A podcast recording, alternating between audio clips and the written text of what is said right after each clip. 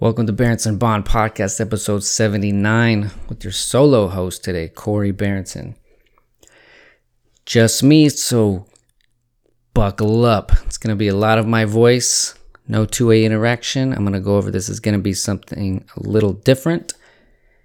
So, the main objective of today's podcast is going to be an overview of the global financial system. Yeah, it's going to be that. So if you're not in, might want to shut it down now. But if you're interested, hang tight. Number one, COVID, this crazy virus, made us all look at our money and financial situations differently on some level. I was personally absolutely ignorant to how governments and global entities move and control the gateways that finances travel through. I found a newfound interest in crypto, which opened my eyes to why it was created, how it's transforming the backdrop of every transaction on the planet, and has been in developing in the open but ignored by the masses like me because we are far too quickly distracted by the latest show binging on Netflix or Amazon to bother listening to what is ahead. I find it extremely fascinating.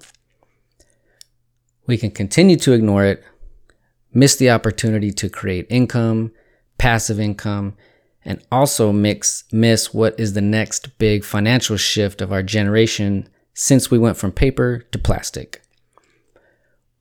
Most of us will continue to go about our day and not even notice it until we're pushed to what whatever way we have to do to pay bills or buy anything.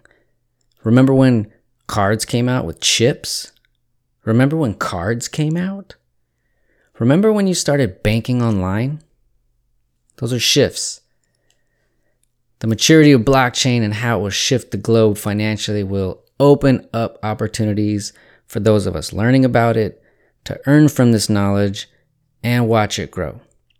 The masses of unbanked people in the world will gain access to hold, spend, borrow, and loan money with a phone. All of it will travel and settle in seconds.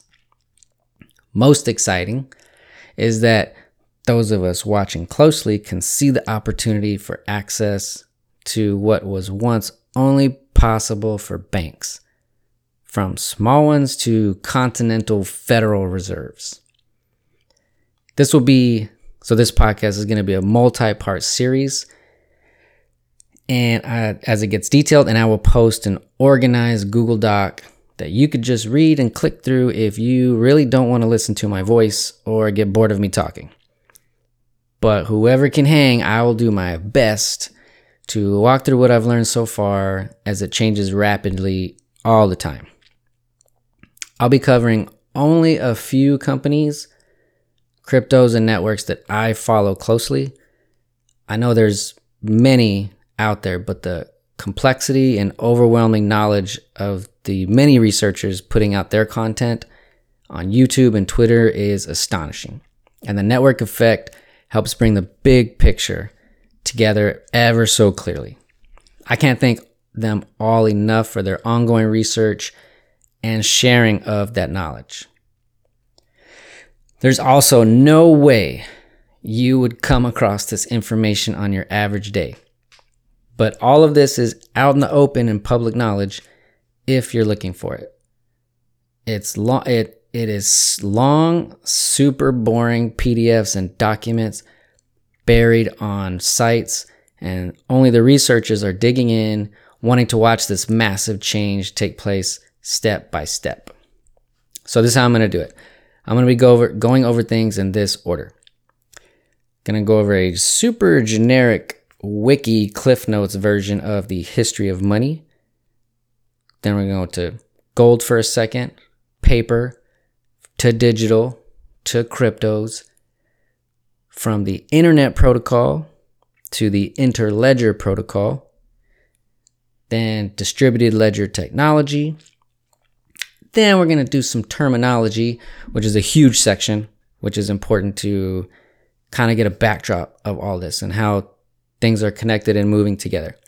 So it'll be a terminology of the banking system, blockchain, and some companies because they are involved with the company I'm mostly going to cover, which is Ripple on some level. Then we'll dive specifically into Ripple and their token XRP. And then the next podcast, I'll dig into Flare networks, Flare Finance, Probity Vault, and what's now going to be called the StablePay app, Trustline, and the RA stablecoin. None of that makes sense right now, but we'll do that on the second one, basically. And last thing, buckle your seatbelts. All right, here we go. In the beginning, just kidding. So, money in and of itself has no actual value. Its value is symbolic because it conveys the importance that people place on it. It allows you to trade goods, services, communicate the price, and it provides individuals with the way to store their wealth over the long term. Okay, before money existed, people would exchange goods through bartering. You know that. The first region of the world to use an industrial facility to manufacture coins was in Europe, in Lydia, which is modern day Turkey, in approximately 600 BC. The Chinese were the first to devise a system of paper money in about 770 BC. Although China was the first country to use an object that we might recognize as coins, the first region to manufacture them, da da da, just said that. I don't know why I duped that twice. Anyways, the facility that makes them is called a mint, and the process of creating currency in this way is referred to as minting. All right. What about this first official currency? As we know, 600 BC, Lydia's king Alyattes, he, he minted the first official currency. The coins are made from electrum, which is silver and gold mixed together. And the coins were stamped with pictures that acted as denominations. So in the streets of Sardis, a clay jar might cost you two owls and a snake. Nice, right? Then we transition to paper. Around, like I said, 770. The Chinese moved us over there. By the time Marco Polo, a Venetian merchant and explorer who traveled the Silk Road between 1271 and 1295 AD, uh, the Emperor of China had a good handle on the money supply and the denominations. In fact, in the place where modern American bills say, In God we trust, the Chinese writing at that time said, Those who are counterfeiting will be decapitated. I think we should roll with that, you know? That'd be kind of cool, you know? Little throwback. So, parts of Europe were still using metal coins as their sole form of currency all the way up to the 16th century. This was helped by colonial efforts and acquiring new territories on the epic European conquest, providing them with new metals, which they could make, they could mint more coins. However, banks eventually started using paper banknotes for depositors and borrowers to carry in place of metal coins. Because, yeah, you got that big, heavy bag of coins. I would just like to carry some very light paper I can fold up. Makes total sense. They, they could be taken to the bank anytime, and then you would give me my coins, right? Anytime back then. And this way, it operated much like a currency does today in the modern world.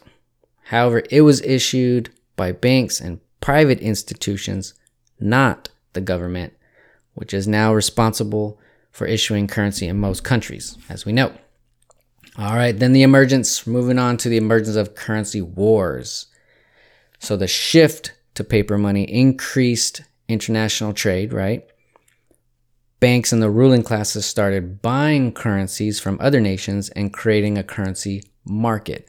So I'm in this country, I'm going to buy buy your currency in your other country. So now I have double, right? So that ha- happened a long time ago. The stability of a particular monarchy affected the value of a country's currency, right? If I'm a country, I buy all your money, I'm going to affect the price of it. And thus the ability for that country to trade on an increasingly international market, causing beef. The competition between countries often led to currency wars, where competing countries would try to change the value of the other's currency by driving it up, which makes your stuff super expensive, and by driving it down, reducing the enemy's buying power. Or, more importantly, your ability to pay for a war. So, if I can just get control of your funds, you're broke, you can't attack me. Okay.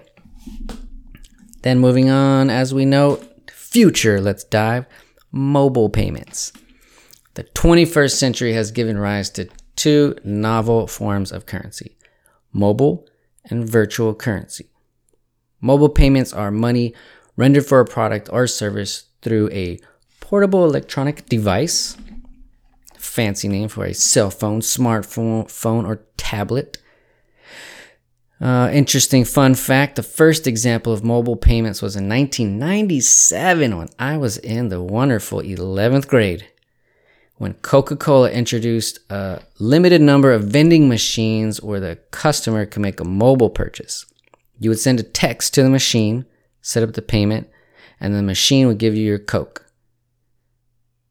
Kind of cool. And it, uh, it went through Bank, And it accepted text messages for making bank account transactions also. So I could text, hey, move this from my checking to my savings fancy.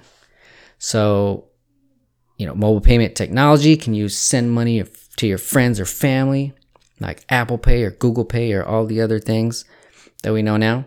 We take take total for granted, super easy. So, the earliest mobile banking, as we said, was text, right? And after smartphones were introduced with wireless applications, that support allowed them to use the mobile web in 1999, then European banks started offering mobile banking to all its customers. Any mobile banking done before 2010 was mostly text. And it, uh, 2009, RBS launched two free services a statement through text on demand and an iPhone banking app. All right, that was big time back in 09. Remember where you were at. Oh, what? I can check my balance on my phone. This is awesome. And then May 2011, the first fully functioning banking app was launched by RBS, but was only for Apple devices. Haters. It soon became available for, oh yeah, Blackberry. I know you're still out there, but basically, RIP Blackberry. And it said that in its first six months, more than a million users signed up and more than 1 billion pounds were transferred using this very app, and since then, mobile banking has only traveled upwards. Okay, on to virtual currency. Let's start with the big boy, Bitcoin. Created in 2009, right after the collapse in 2008 by as Satoshi Nakamoto, which no one knows who they are officially, and I'm sure one day that will come out. And it became the standard for virtual currencies. Now, well, when I Googled this last, there was 10,434 virtual currencies as of June 15th. And the appeal of virtual currency is it offers the promise of lower transaction fees than traditional online payments and that they're operated by a decentralized authority, unlike government issued currencies.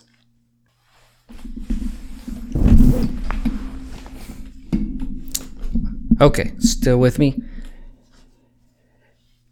All right, so as I said, they all these tokens present a way to exchange value between people faster and with less middlemen, making it cheaper and with less fees should be.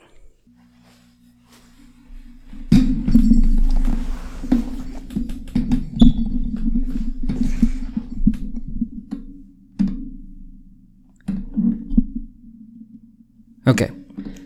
The full crypto space has increased a market cap of over $2 trillion, which is huge, and it's obviously getting attention every day. Okay, moving on to distributed ledger. DLT. No, not a BLT. I know you're getting hungry, but no. The distributed ledger database is spread across several nodes or devices on a peer to peer network where each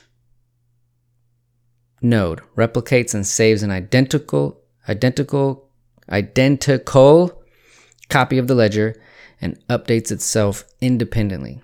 The primary advantage is the lack of a central authority. When an update happens to the ledger, each node constructs the new transaction, and then the nodes vote by a consensus algorithm on which copy is correct. Once the consensus has been determined, we say, okay, yeah, that's the one. Everybody agrees that is the correct update to the ledger. Then all the other nodes update themselves with a new, correct, updated copy of the ledger. Then it's written across all systems. Security is accomplished through the cryptographic keys and signatures. Thus, it's called cryptocurrency. All right. Carrying on some more terminology. Let's start with the let's start with the base. Fiat I always thought that was a car until I started, started learning about this stuff. But now I hear the word fiat and I'm thinking of what it actually is meant for. Fiat money is a currency established as money, often by a government regulation. Fiat money has no intrinsic value and does not have use value. It has value only because a government maintains its value or because we agree on what the value is. Oh, sorry about that. Too many devices. All right, so basically, it was introduced as a commodity money. So, point is, fiat money is the money that we're super familiar with dollars, euros, yen, real, peso, etc. All right, I'm going to start naming other governments, organizations. We're going to go on with this. NACHA. Have you ever heard of NACHA? N A C H A.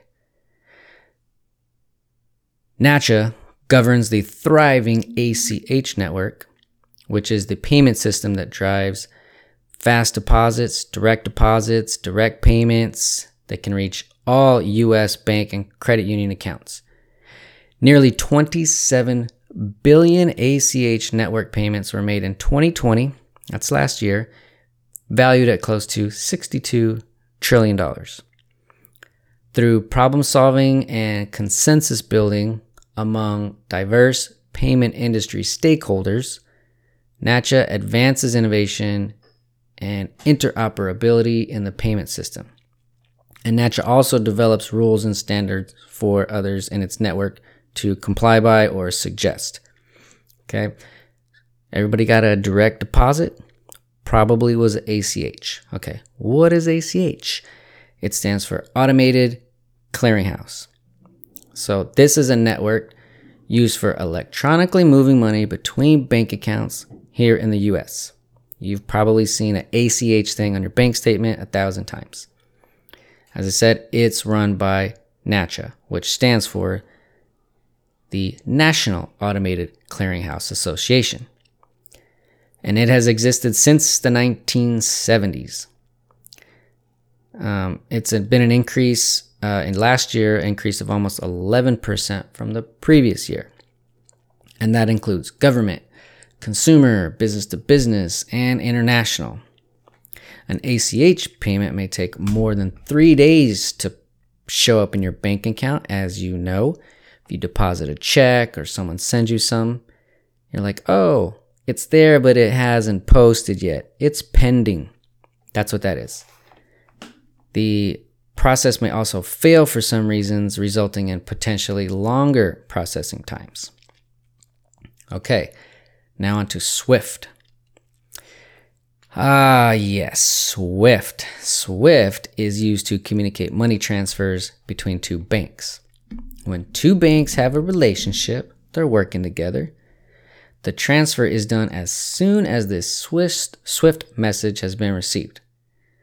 The money from one person's account is transferred to the other person's account through the bank's commercial account. So the banks move it and then they move it to yours. Pretty makes pretty pretty much makes sense.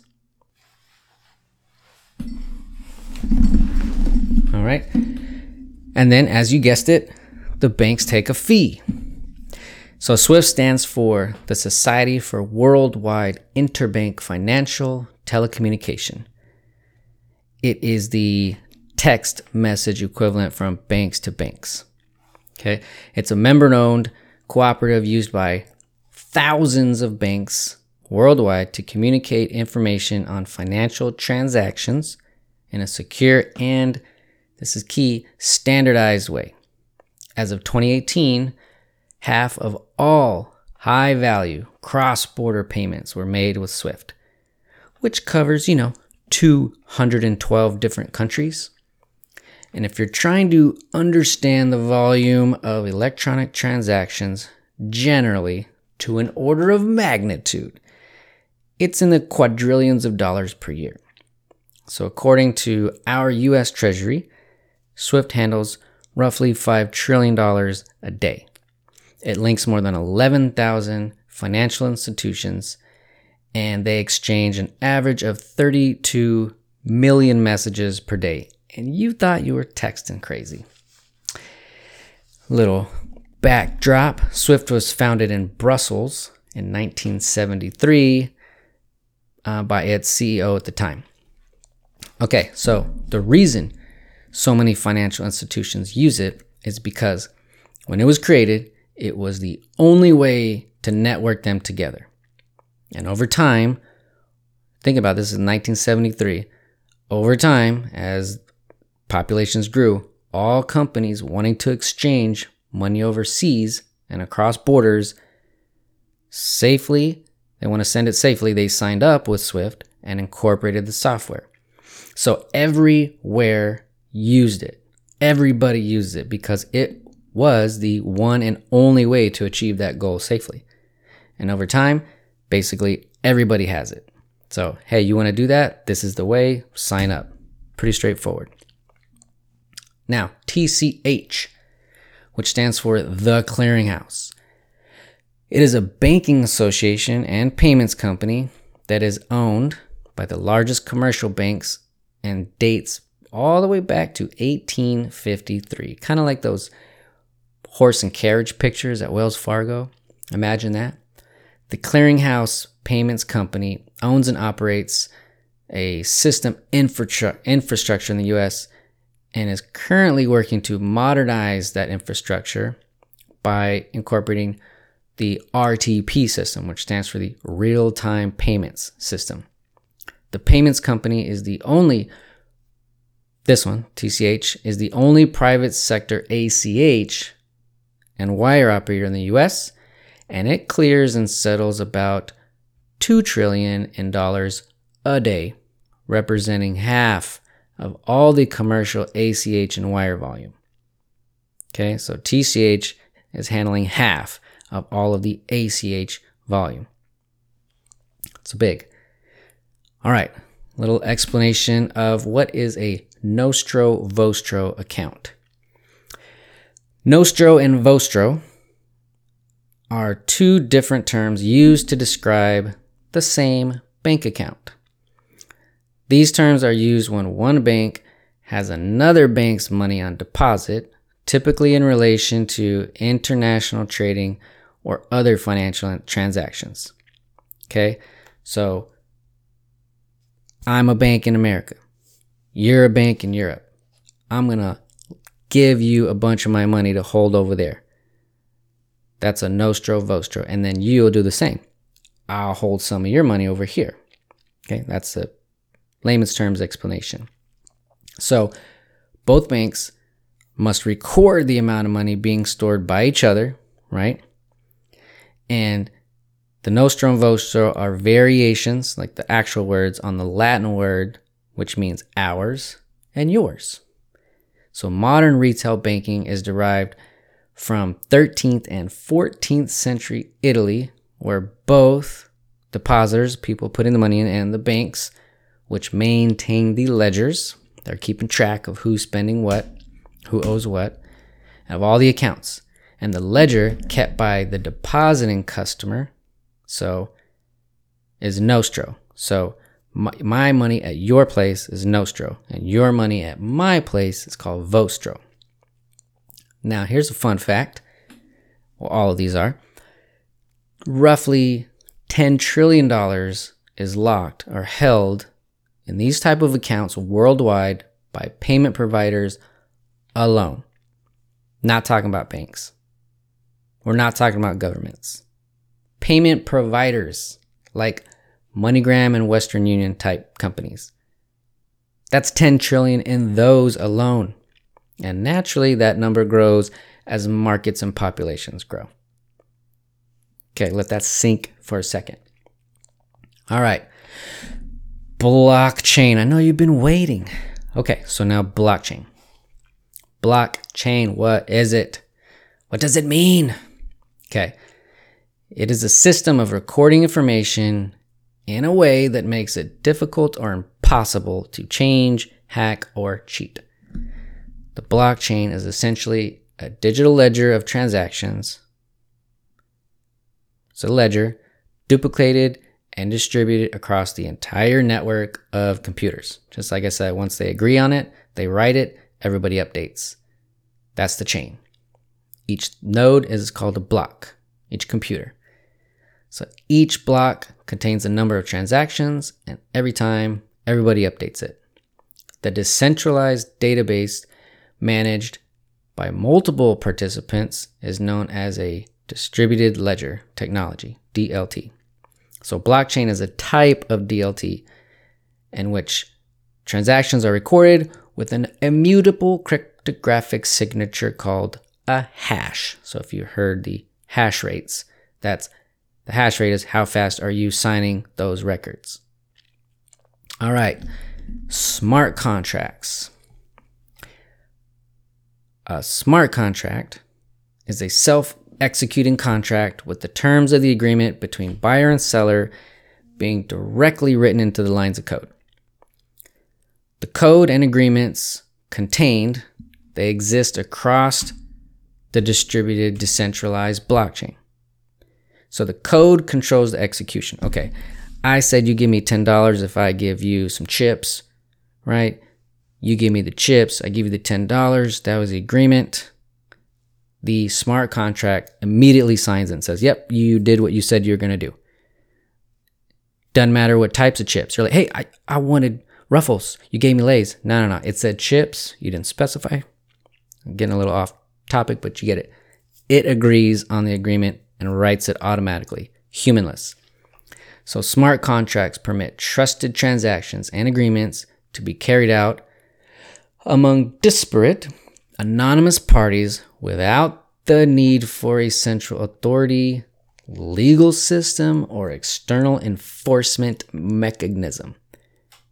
We just agree what is the agreement on both sides and it executes. Okay. You've heard of Ethereum? It is the largest smart contract platform by far. But there's others, up and comers, such as Solana, Polkadot, EOS, and Binance. But most people think of smart contracts, they think of Ethereum. Okay. Decentralized finance, aka DeFi. You might have heard this term.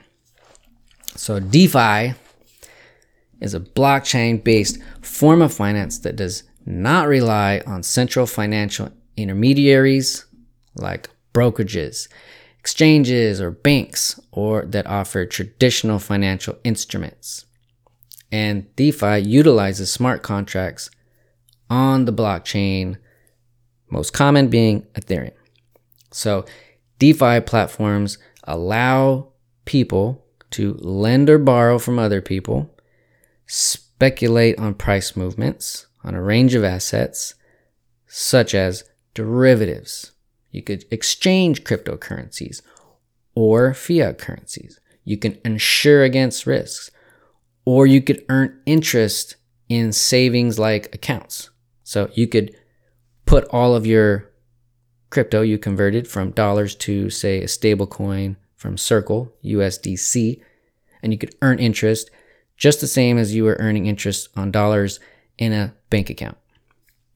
So, DeFi uses a layered architecture and highly composable building blocks. Some of the apps promote interest rates but are subject to high risk. Depends, there's a lot out there. Some are crazy high, but you obviously know if you're looking at 49% interest rate, that's risky, right? So you got to do some homework. By October 2020, over $11 billion worth of crypto was deposited in various DeFi protocols, which represented more than a tenfold growth during 2020. In that month, it spiked more than basically the whole year. You know, pandemic was really sitting in. People are really wanting to know where to put their stuff, and it started pouring in there. As of January 2021, approximately 20.5 billion was invested in DeFi. Okay. Now another big boy, the BIS. This stands for the Bank of International Settlements. I'm going to read from their site, a little copy paste here. Our mission is to support central banks' pursuit of monetary and financial stability through international cooperation and to act as a bank for central banks. Pretty big. Established in 1930, the BIS is owned collectively by 63 central banks, representing countries from around the world that together account for, wait for it, 95% of the world's GDP. Cool, right? Its head office is in Basel, Switzerland, and has two other offices, Hong Kong and Mexico City. It also has little hub centers all around the world. All right. Next, this is a new one that came up and is extremely important, as all these ISO 222. Yes, the letters I, S, O, 222. What is that? It is an emerging global and open standard for payments messaging. So, this is the name for a common language and model for payments data across the globe. It's one that provides higher quality data than other standards, which means higher quality payments for all, like higher quality meaning success, successful transfers. Okay one that can adapt to new needs and new approaches, and it's not controlled by a single interest. It's one that can be used by anyone in an industry and implemented on any network. So, what is it's a standard. Let's all agree that these these are the rules so that everybody can agree on some terms and not be making up their own rules. That's the point of it. So, mostly financial institutions that want to streamline their communication infrastructure and costs by opting for a single common language, whatever your business, the communication network and the counterparty, such as you know banks, clients, suppliers, market infrastructures. The ISO 20022 is targeted at these standards initiatives that are generally driven by communities of people looking for the most cost effective communications to support their processes, with the particular view of facilitating interoperability with other protocols. So let's agree.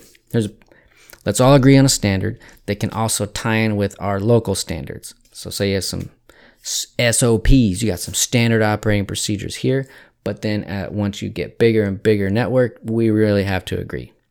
And kind of, you know, a funny aside in that Yuval Harari book, 21 Lessons for 21st Century.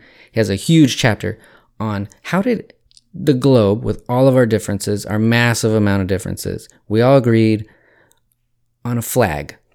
We should have a rectangle. We should have colors and pictures, and that little image represents a flag.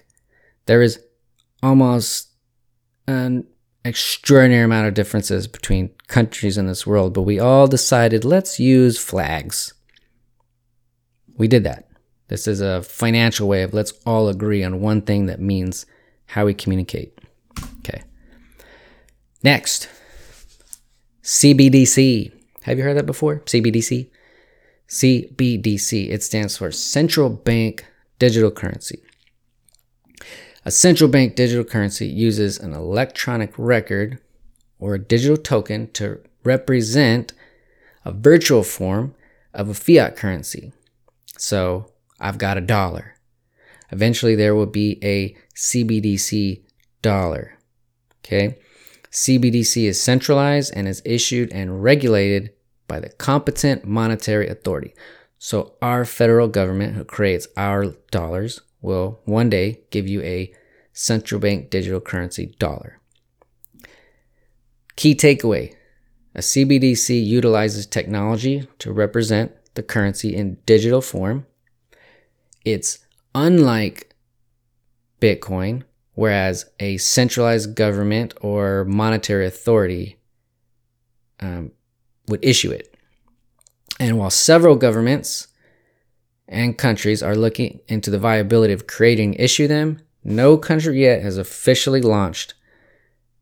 As in, this is as it means it's the standard. Now there is some that have already come out. There's the sand dollar in the Bahamas. There is the digital yuan in China. There is other countries doing testing phases. It's been in testing for a long time. Years. There are at least 56 central banks working on CBDCs right now and their adoption, according to the BIS, the Bank for International Settlements. So 56 banks are trying to figure out how, how do we move forward with this? And it's been for maybe the past, I think, seven years. And the two I just stated are probably just doing more testing aggressively, spot testing, but it will go that way. Next, the IMF. We've all heard of that. The International Monetary Fund.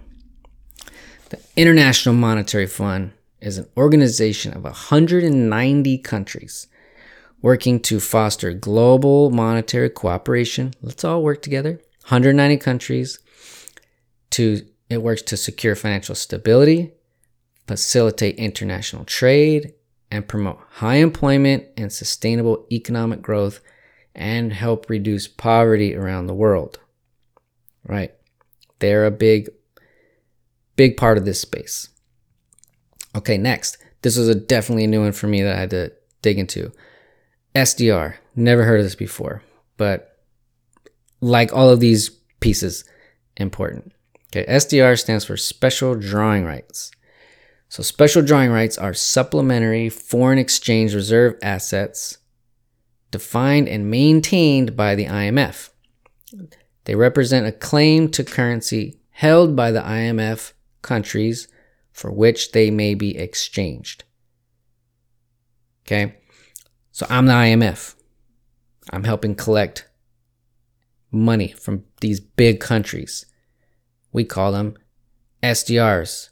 So the biggest countries, the most financially set countries, such as some countries in Europe, obviously the US, China. The other smaller countries will be issued SDRs. Let's say, oh, you're having Honduras having having a hard time. We issue you, you're having a harder time than Jamaica. So you get more of an SDR than Jamaica. So we'll give you more drawing rights, which means you can draw money from our big accounts and we'll give you some money. So the IMF he- helps scope and create those SDRs. Okay. The IMF executive directors discuss a new SDR allocation. This is this year. They did discuss a new SDR allocation, deciding, hey, let's revamp this with $650 billion to boost our reserves to help global recovery from our favorite virus, COVID 19. Okay, so that's brand new. So IMF says, hey, all these big countries, let's gather, I want 650 billion more to issue to all of the other countries that need help and, and decide on the SDRs for them. Okay. Next, task Group, TAS Group. TAS Group is a specialized, it, it is specialized in software solutions for electronic money, payment systems, capital markets, and extended enterprise. The TAS Group has been listed on the Ita- Italian Stock Exchange since 2000. It's the market leader for card management, payment network, payment networks, and it also operates as a key mark key partner in the international market through its subsidiaries. Subsidiaries. So the TAS Group it serves commercial and central banks and the main financial centers in Italy and Europe, and the main global broker dealers of the global Fortune 500. This is a big group. The platform, platform for financial messaging from TAS Group connects the customers anywhere in a simple and transparent way and is now also on the cloud. Surprise. For over 10 years, the TAS Network Gateway has been, insta- has been installed at the heart of the European Central Platform for managing securities. Okay, so the TAS Network Gateway helps manage and distribute messages for securities exchange, stocks. Okay, uh, it also works with as an access hub for Swift, also SIANet and the internet, and as a validation engine for SEPA. Now, this is just ignore this part, but I'll read anyways, including SEPA, FIN, funds T2, T2S, and the bigger one, TIPS, which stands for Target Instant Payment Settlement. That's the key part there. Okay. All right, let's get into the first company R3, which has a Corda. So R3 is the only blockchain app development platform specifically built for highly regulated industries. So I'm just going to read a little bit that I copy paste from their site. Permissionless blockchain platforms in which all data is shared with all the parties are largely unsuited for regulated businesses hey, let's just put all our business out there. Well, some big companies say, nah, I don't like that. That's why they developed Corda. It's a multi party platform for building DLT, distributed ledger technology solutions that only share their info with relevant parties. Kind of think of it as lawyer client privileges or doctor patient. The rise of digital assets is the third innovation wave in blockchain. Think of that. The assets is the third innovation wave.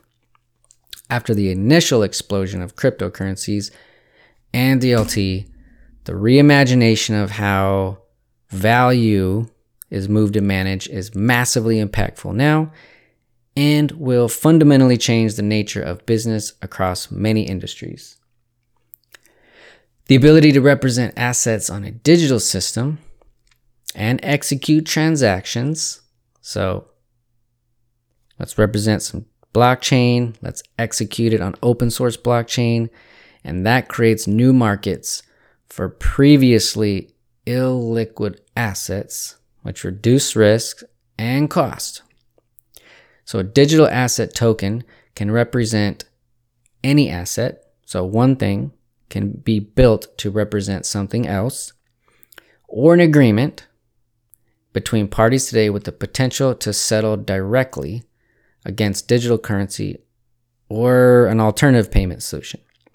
The tokens boost the, uh, the exchange mechanism token will boost market efficiency by enabling end-to-end solutions such as trading, settlement, and custody services into one big offering, one big beautiful basket thereby unlocking liquidity in previously illiquid markets. It's a big deal right there. Uh, let's see, for example, also on June 15th of this year, the ASEAN, Financial Innovation Network, FIN, which is a nonprofit formed by the Monetary Authority of Singapore, the International Finance Corporation, and the ASEAN Bankers Association, those three behemoths partnered with R3 and to and in order to enable banks and fintechs to build and test CBDC applications and drive global adoption. So R3, this company, the settlement tokens it uses mostly, and the major part of it is XDC and XRP. That's their main settlement tokens. Half of their current customers are billion dollar companies like BNY Mellon, JP Morgan, Goldman Sachs, IBM, to name a few. All right. Uh, here's another big bank the European Central Bank. What do they do? Just a quick search on the homepage. Big thing on their homepage. We develop and issue banknotes. Cool. They print money. All right. Oh, look. It says we invest in new technologies to make the banknotes you use more secure and resistant to wear and tear. Okay, you're to make super cool dollars. Okay. We also identify and give recommendations for reducing risks that could throw the financial system out of balance, such as, such as stock market turmoil or a sharp fall in house prices. This helps people like you, as well as businesses, to plan and invest for the future with confidence. Thank you, Big Bank. All right, what about our big bank? The Federal Reserve. All right, our the Federal Reserve System is the central bank of the United States.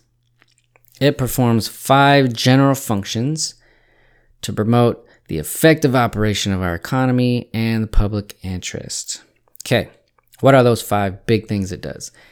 It conducts the nation's monetary policy to work on stable prices, moderate long term interest rates. Okay. Number two, it promotes the stability of the financial system, right? You've heard interest rates go up and down. They decide and it seeks to minimize our risks. Number three, it promotes the safety and soundness of the of individual financial institutions and watch how they impact the whole financial system.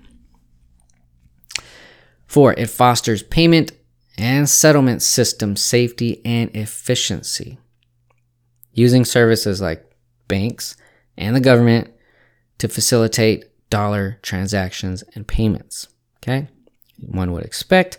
And number five, it promotes promotes consumer protection and community development through research and analysis of emerging consumer issues and trends, economic development, and administering laws and regulations. Okay, kind of no surprise there. Big thing is it's our central bank.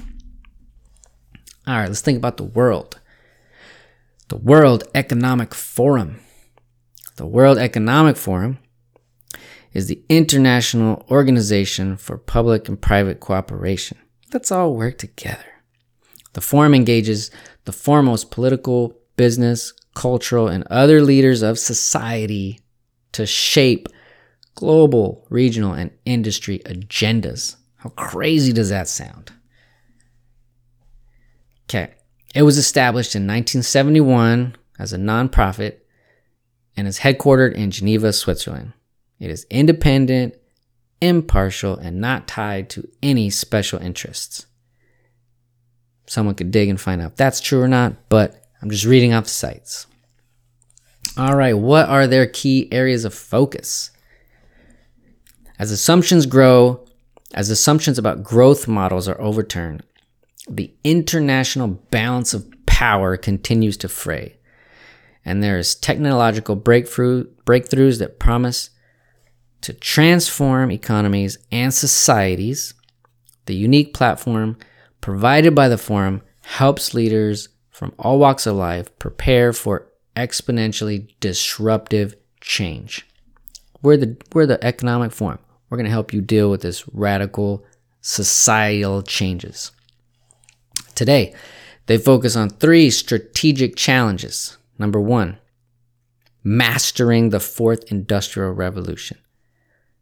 Number two, solving the problem of global commons. And number three, addressing global security. Pretty big undertakings, I would say. All right, little little detail here. Now they continue to release documents detailing how XRP will be useful for CBDC exchange and settlement, as noted in the World Economic Forum January 2020 Policymaker Toolkit, a little handy toolkit, and their June 2021 guide called the Guide to Getting Started with Cryptocurrencies, which also lists XRP, Algo, Stellar, Cardano, Solana, and Celo. No, not the rapper, singer. All right, moving on to another service called FedNow. Fun little YouTube. The FedNow service is a new instant payment service that the Federal Reserve banks are developing, which will enable financial institutions of every size and in every community across the U.S. to provide safe and efficient instant payment services in real time, around the clock, every day of the year. You catching me? You should look up this video. Through financial institutions participating in FedNow, businesses and individuals will be able to send and receive instant payments conveniently and recipients will have full access to their funds in seconds, giving them greater flexibility to manage your money and make time sensitive payments. Like, I need to pay right now. Boom. Three seconds later, it's settled. It's not like, ah, it'll, it should be pending for a few days. We'll see if it's really in there. No, this would be now. It's in there. Boom. Done. That's how it should work. So, consistent with the Federal Reserve's historical role of providing payment services, the FedNow service will provide choice in the market for clearing and settling instant payments, as well as promote resiliency through redundancy. So, financial institutions and their service providers will be able to use the service as a springboard to innovate instant payment services to their customers. We will update this page.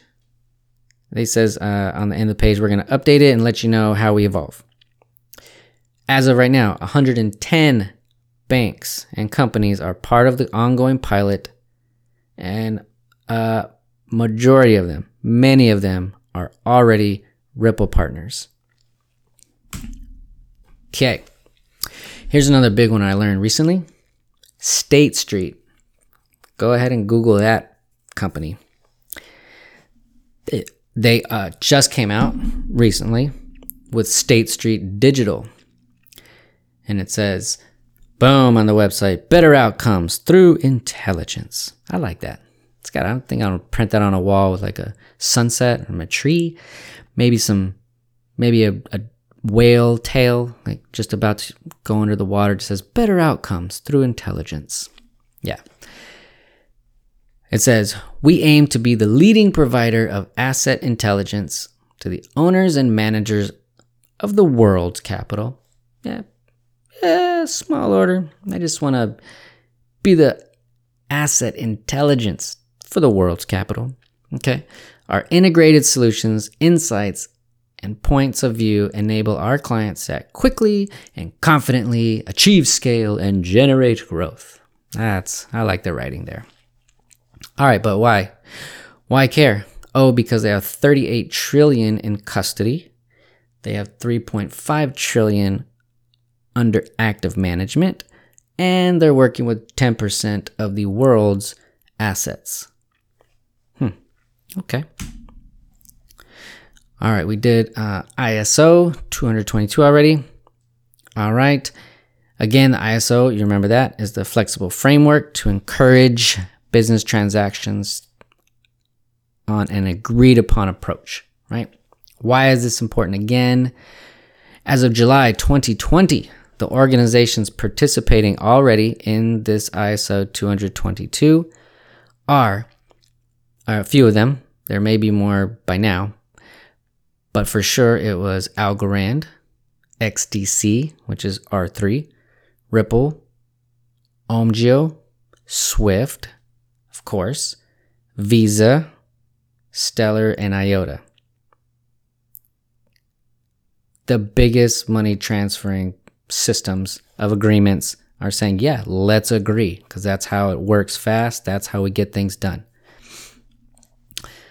A Federal Reserve report concluded that the, f- oh yeah, so there is a, a res- report issued by the Federal Reserve that said they should push for this ISO 222 adoption within the US financial system and is doing so by creating the FedNow service. So, kind of hand in hand.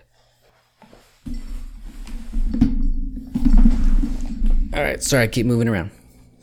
Okay, next up custodians. No, not janitors. I know you're thinking janitors. A custodian or a custodian bank is a financial institution that holds customer securities or digital assets for safekeeping to prevent them from being stolen or lost. The custodian may hold stocks or other assets in electronic or physical form.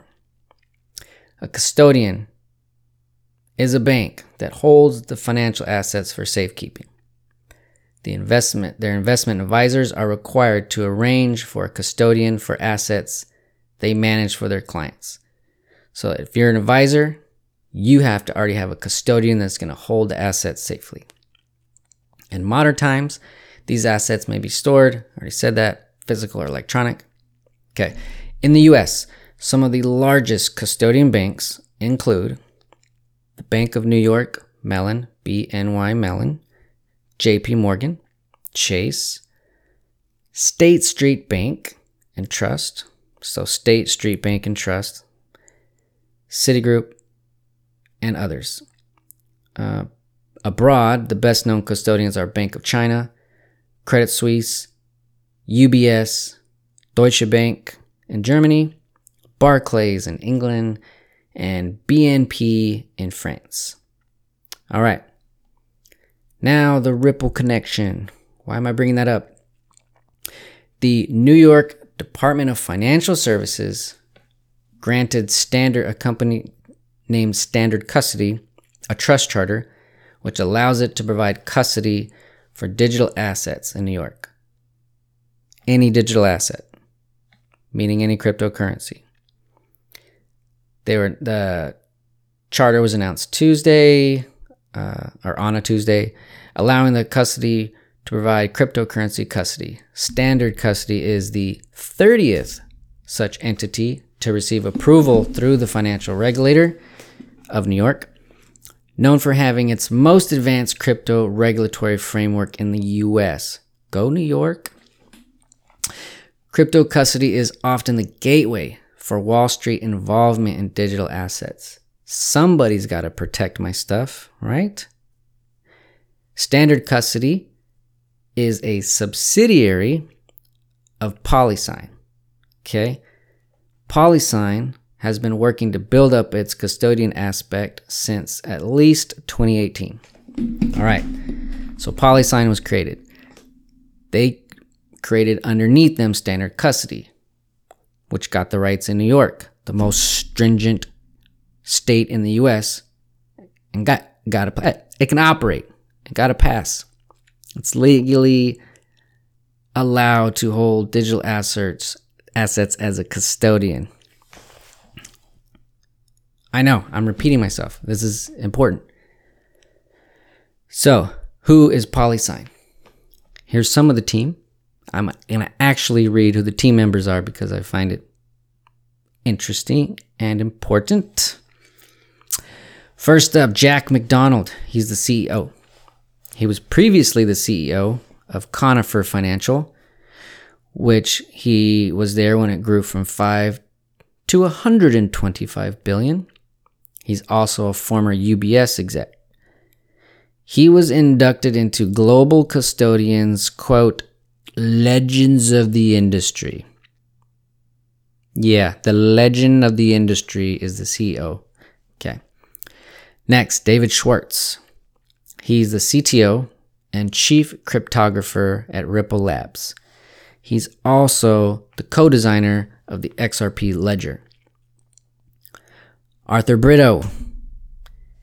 He is a co founder of Ripple Labs and the other co designer of the XRP ledger. Ripple has grown to over 30 billion in assets in just under five years. Next team member, Tim Keaney. He is a retired vice chairman of BNY Mellon. He was just heading up asset processing and global markets. He led an organization of 25,000 people who were responsible for custodying 25, a quarter, one fourth percent of global institutional assets. And last, Antoinette O'Gorman. She was previously the CCO at Ripple, a former consultant with Promontory Financial, and then she also spent 15 years at the banks MUFG and HSBC. Now, got a question for you. Little little quiz, pop quiz. What asset do you think this firm will suggest to exchange and transfer these large sums with for their institutional investors they're custodying for? Anyone have any ideas? Okay. All right. Now, some meat and potatoes. Now, on to Ripple. Who are they? Why should you care? Are you awake? Are you even still here? Okay. Reading off the website, just a straight read. If you can hang, I'm just reading, obviously. Ripple is the only enterprise blockchain company today with products in commercial use by hundreds of customers in more than 55 countries. These businesses have access to alternative liquidity solutions through the Ripple Global Network, which uniquely uses the XRP ledger and its native, dig- native digital asset XRP to help improve payment services worldwide. We work within the existing financial system to improve, not disrupt. That's a very crucial line. This means partnering with customers to streamline their underlying infrastructure, not replace it, work with regulators and governments and central banks to ensure that our solutions are secure and compliant. They have more than 500 employees, nine global offices. They were founded in 2012. It has several arms or departments, parts. Um, there is RippleNet, with its on demand liquidity, Ripple X, which is an open developer platform, and XRapid is the exchange tool that runs the ODL. All right. Just a little from their homepage. We see the future of global finance, unlocking the power of blockchain. The current global payments infrastructure does not meet today's consumer demands. By unlocking the power of blockchain and digital asset technology, financial institutions can dramatically improve the speed, cost, and reliability of how people transact around the world. Our solutions unify the infrastructure underlying global payments. But it doesn't stop there. Through the power of decentralized financial technology, institutions and businesses and people they serve have access to the system no matter where they are. They accelerating the internet of value. This new era of global finance takes shape in the IOV, the Internet of Value, a world where money moves like information does today. This is like their banner. If you saw a little plane flying across the beach and it had Ripple, it would say this. This is like their calling thing the Internet of Value. where money moves like information does today. Like the internet's impact on information sharing and communication, the IOV will serve as an explosive catalyst for value exchange, spawning a new chapter in globalization, and it'll redefine entire industries. Now, talking about on demand liquidity. So, RippleNet customers can use XRP to bridge two currencies in as little as three seconds, ensuring the payments are quickly sent and received in the local currency on either side of a transaction. Customers can exchange their funds, which could be fiat, my dollar, or a digital asset, let's say Bitcoin. I can convert that into XRP and then into their funds, the person receiving it on the other side. So it converts my dollars or Bitcoin to XRP. It does the exchange.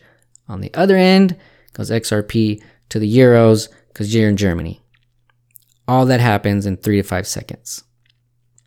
Therefore, in bold, changing three to five day settlement time into three to five seconds which removes the need to hold currency in the Nostro Vostro accounts, you following?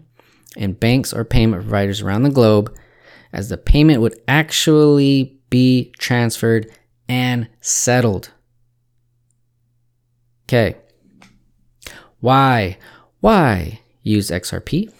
So, XRP is ideally suited for global payments because it is quicker, less costly, more scalable and sustainable than any other digital asset. Why is it fast? The XRP ledger. With the digital currency revolution continuing to gather pace, the debate between advocates of proof of work and newer algorithms rages on. Beyond the rhetoric, the evolution continues to make steady progress that, due to design limitations, Transactionally focused proof of work networks find it hard to match. Big example, the biggest proof of work, as we know, is Bitcoin.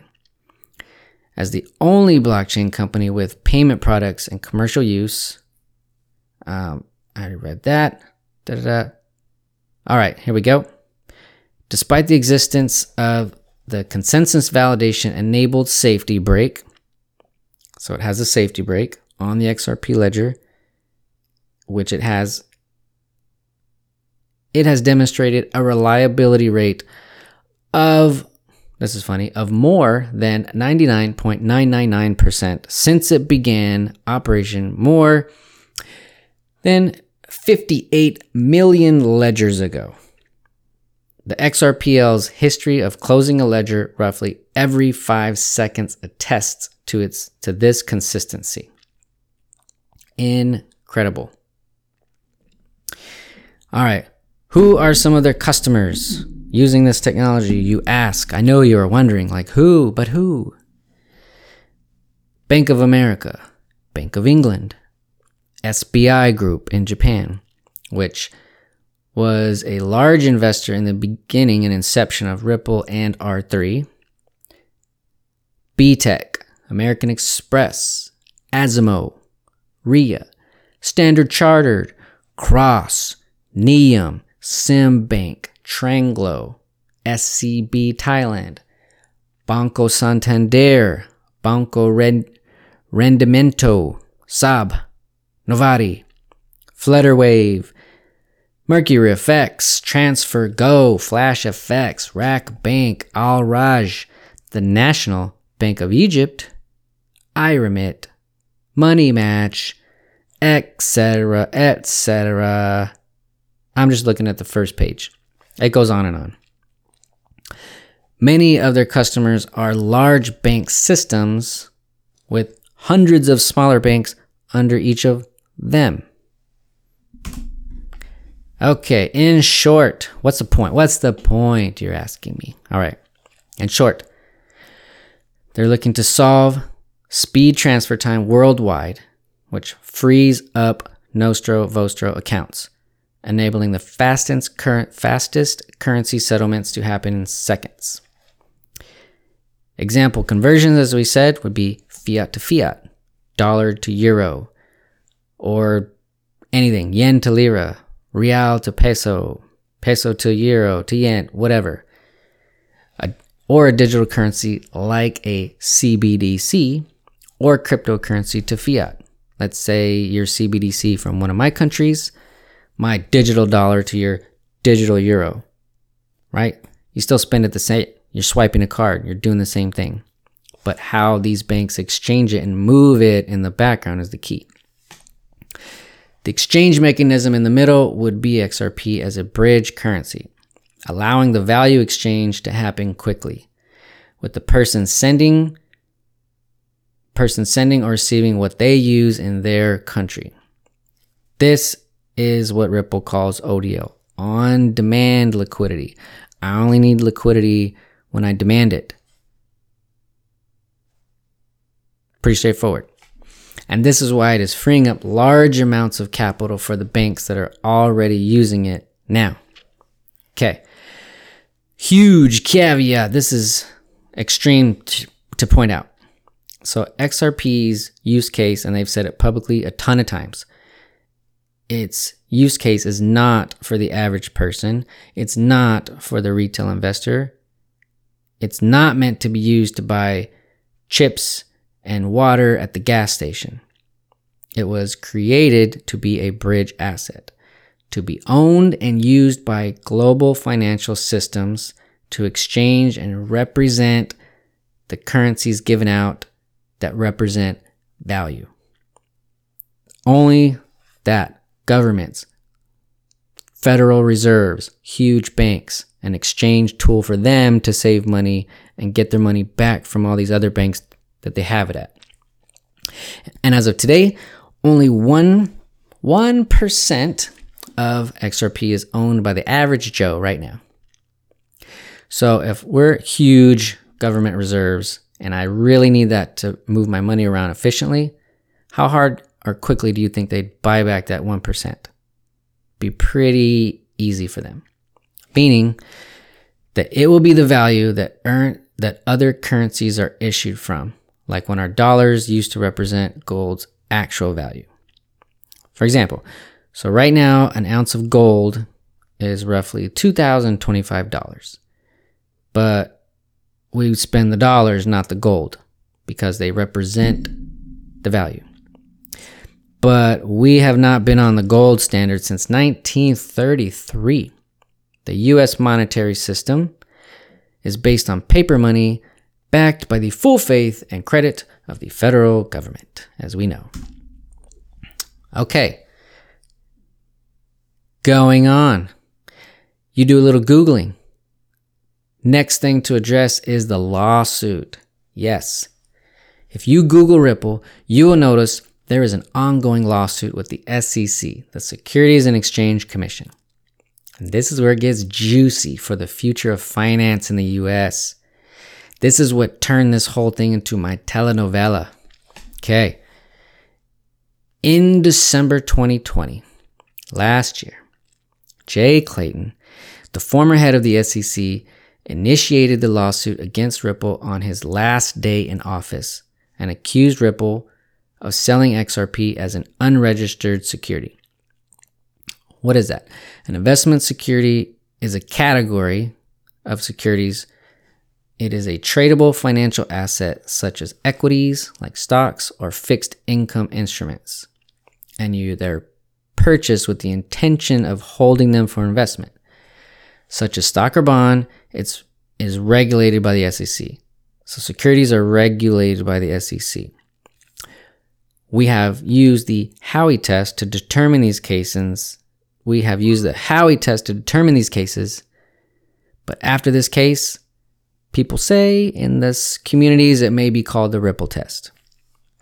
What the heck is the Howey test? So there was a case in 1946 Howey versus the SEC. And this was a case that the Su- Supreme Court of the United States held that the offer of land sales and contract was an investment contract within the meanings of the 1933 Securities Act. Okay. So the case resulted in a test known as the Howey test to determine if an instrument is an investment contract for the purposes of the Securities Act, which they called, in quotes, a contract, transaction, or scheme whereby a person invests his money in a common enterprise. So I'm going to invest my money in this company and I'm led to expect profits solely from the efforts of the promoter of a third or a third party. Okay, now let's break this down more. William John Howey, from the Howey case, he owned large tracts of citrus groves in Florida. Howey kept half of his groves for his uh, for its own use, and then what he did is he sold real estate contracts for the other half to finance its future developments.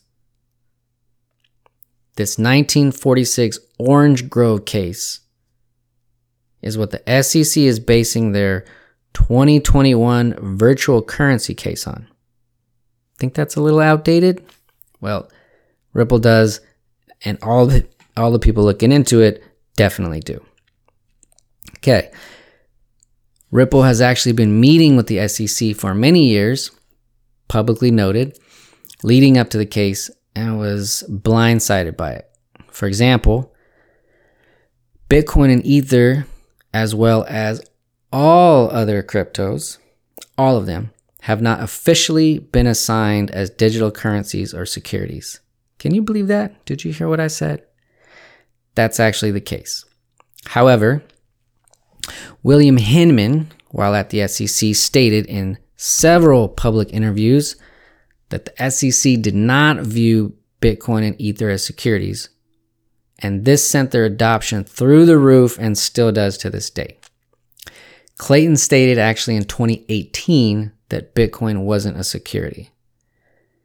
This case is now forcibly bringing to light how they came to that conclusion, and the Ripple lawyers are asking them to officially designate them and any others that are not securities, and also those that are.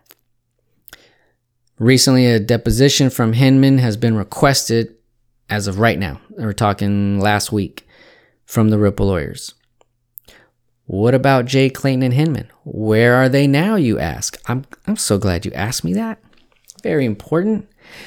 Clayton was hired shortly after his SEC resignation by One River Asset Management, which is an investment hedge fund focused exclusively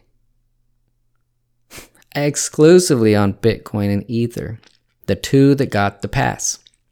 He's there right now. Hinman, who is no longer with the SEC, also, he went back to the white shoe law firm Simpson, Thacher, and Bartlett. So Simpson Thacher is part of the Enterprise Ethereum Alliance, which is an entity that looks at the uses of Ethereum technology beyond cryptocurrency. He also was getting payments from that law firm while he was still at the SEC. Clayton and Hinman were also signatories this is further to the filings with the SEC in the IPO for Alibaba, based in China. Some theorize that China effectively controls Bitcoin marketplace with about two thirds of total global mining capacity. So they helped launch that company, just showing that they have ties there as they would, and they're helping those two coins. So, beyond being threatened by large scale Bitcoin mining elsewhere, which might come to Texas, yeehaw, the one thing that would concern the Chinese government is competition from other currencies, such as XRP or others. By taking government action, which Clayton did, and effectively tying up the trading of XRP, those who control the mining of Bitcoin and Ether could benefit enormously. Who was positioned to do that? Those guys.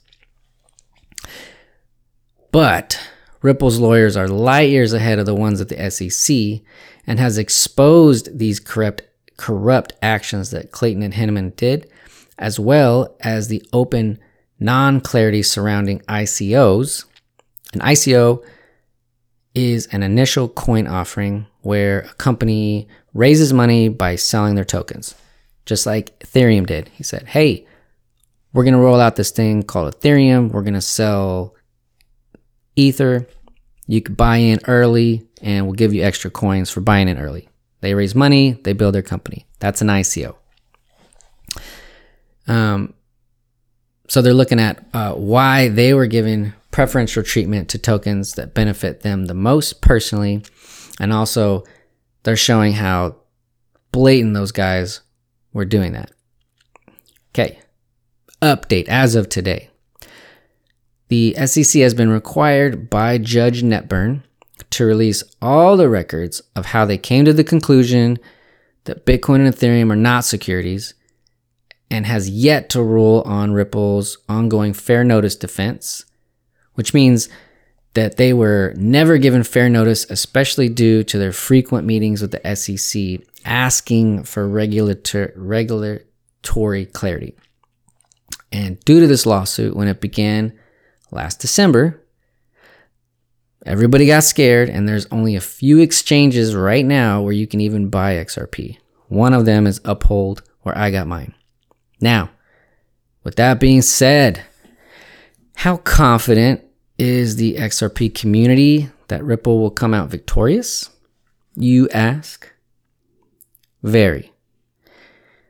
What what is guessed is that we anticipate a settlement for the initial sales and incentives very early in Ripple's creation back in 2012. So, a settlement for that. A declaration that anything after that time is not a security. And going forward, that they are now openly and publicly cleared for business and officially cleared by the SEC of the US. That's what we anticipate as the closing which would leave hundreds, if not thousands, of other companies to go through the same process in some capacity before being cleared. Ripple will be the first of many of these cases. And Bitcoin and Ethereum will most likely get actually officially determined as currencies or not. Anything's possible because Ethereum did have an extremely public ICO, whereas Ripple never had one. Interesting. Okay, now with that issue stated in, uh, let's move on. So you say, hey, how's the company doing since last December 2020 when this case hit? Great is the answer uh, from their site. In 2020, same year where they're hit with the case, the ODL volumes, the on demand liquidity, experienced 12x year over year growth they signed 15 new customers, all after the case. The company's continued customer tra- traction underscores that ODL has real utility and is solving the challenges of cross border payments. How about 2021? How are they doing now? Continued growth. Uh, one standout I put was it's they took a 40% stake in the company Tranglo, one of their customers, and uh, Tranglo will actually play a critical role in supporting the existing Southeast Asia area, especially the Philippines, with its remittances, and introducing new corridors. So, who uses ODL currently? Uh, some of them, some banks are our customers. Novatti, Bitso, which is one of the largest crypto exchanges in Latin America, SBI Remit in Japan. Go Yoshitaka Kitao. Look up that CEO. He's the big boss. He sees the future like no other. So that's SBI Remit Japan, GoLance, Azimo, Mercury, Tranglo, and many others. Okay, we're almost to the end of this thing. Thanks for hanging. Are you wondering if I own any XRP? Yes. Why, yes, yes, I do. Will I own other cryptos? Well, yes.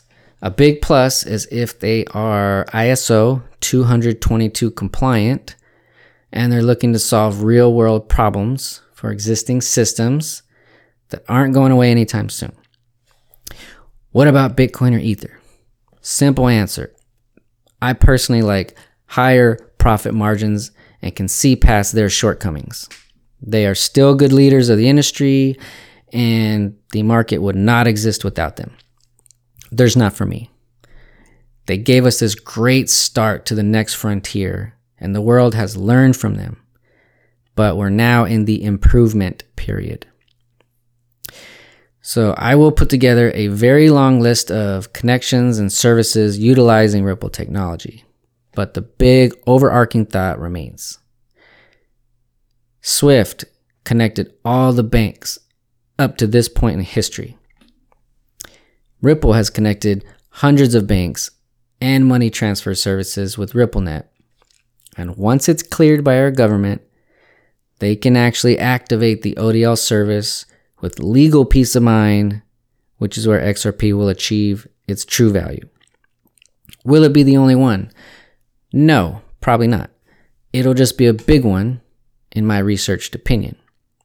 I have just not seen many other companies or tokens mentioned on the large economic monetary organization sites with such regularity. Uh, Ripple's the only fintech listed on the U.S. Faster Payments Council. Uh, I think that happened this week. While all the others are payment systems and banks. And this is a common theme with them all the time. Rosie Rios, if you don't know that name, Rosie Rios is our former US treasurer who pulls some dollars out of your wallet right now.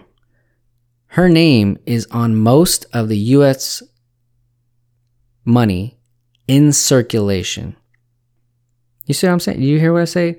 Her money, Rosie Rios, is on most of the US money in circulation today. She joined Ripple's board of directors earlier this year. Shall I go on? All right, got to wrap this up eventually. All right, are you still awake? You awake? All right, so we have covered some history, we covered some terminology, and an overview of Ripple and XRP. The next episode, I'll go over the Flare network, uh, all things Flare to a point, um, and that definitely needs full dedication to its awesomeness. Thank you so much. I hope you found this interesting. Hope you didn't fall asleep. Or if you did, maybe you can come, come back to it later. Anyways, take care. Be healthy, y'all.